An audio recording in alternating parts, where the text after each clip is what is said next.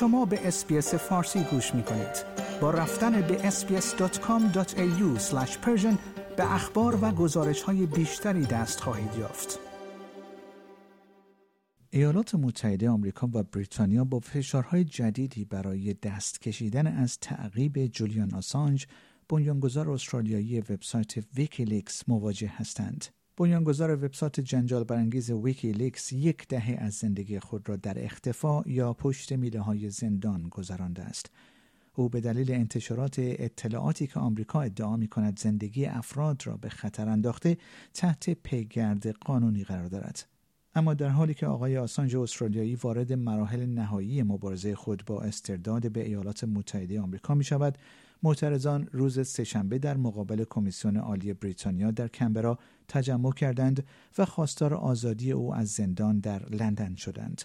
کریگ اندروز یکی از برگزار کنندگان اتحاد علیه پیگردهای سیاسی گفت که این جنبش پس از درخواست آقای آنتونی آلبانیزی نخست وزیر استرالیا برای حل و فصل سریع این پرونده تقویت شده است.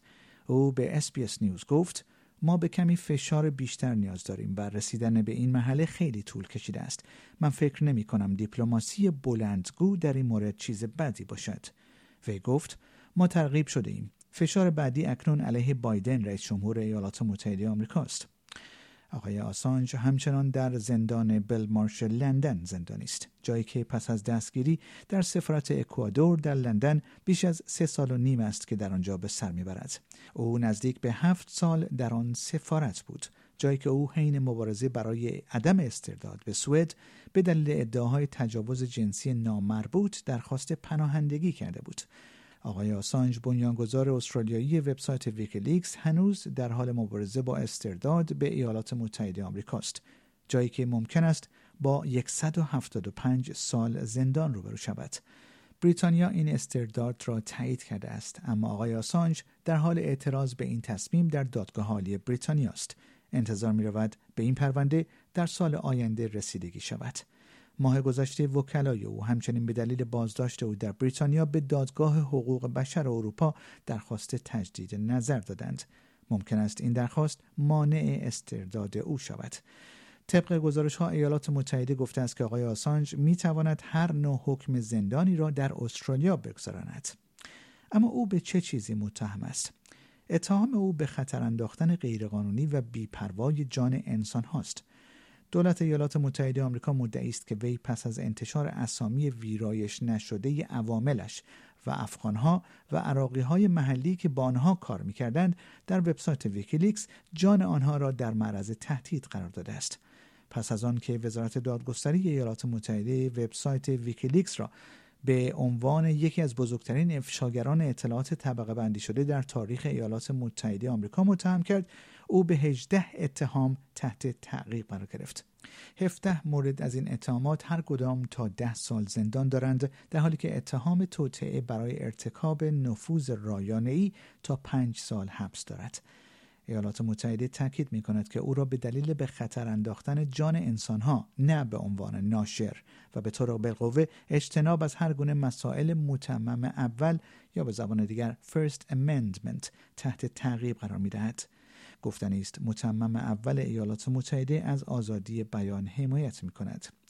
او همچنین متهم است که در هماهنگی با چلسی مننگ تحلیلگر اطلاعاتی ارتش که اطلاعات را فاش می‌کرد و به دنبال اسناد طبقه بندی شده بود برای حک رایانه های دولتی آمریکا برنامه ریزی کرده است. اگرچه این نیز گفتنی است که تحقیقات در سوئد یعنی جایی که او به تجاوزهای متعدد متهم شده بود در سال 2019 متوقف شد. اما دیگران چه می‌گویند؟ دولت استرالیا خواهان پایان دادن به این پرونده است. آقای انتونی البنیزی می‌گوید که با اعضای دولت ایالات متحده گفتگوهای شخصی داشته است. نخست وزیر استرالیا می‌گوید با طولانی کردن این روند کاری نمی‌توان انجام داد. او در ماه نوامبر گفت مردم دیدگاه های متفاوتی درباره جولیان آسانج و اقدامات او خواهند داشت. اما با توجه به حبس مداوم او در حالی که این فرایندهای قانونی اتفاق میافتد من هدفی را در این خصوص نمی بینم نخست وزیر استرالیا همچنین گفت من هیچ گونه ابراز همدردی شخصی با اقدامات آقای آسانج نمی کنم.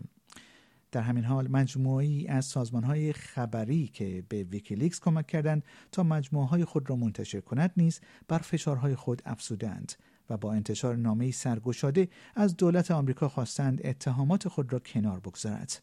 گروه های حامی آزادی های مدنی سال هاست که هشدار می دهند این اتهامات تاثیر وحشتناکی بر روزنامه نگاری خواهد داشت.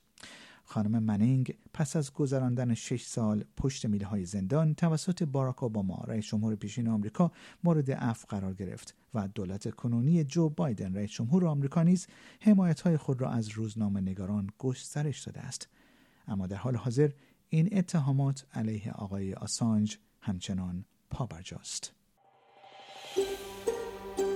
آیا می خواهید به مطالب بیشتری مانند این گزارش گوش کنید؟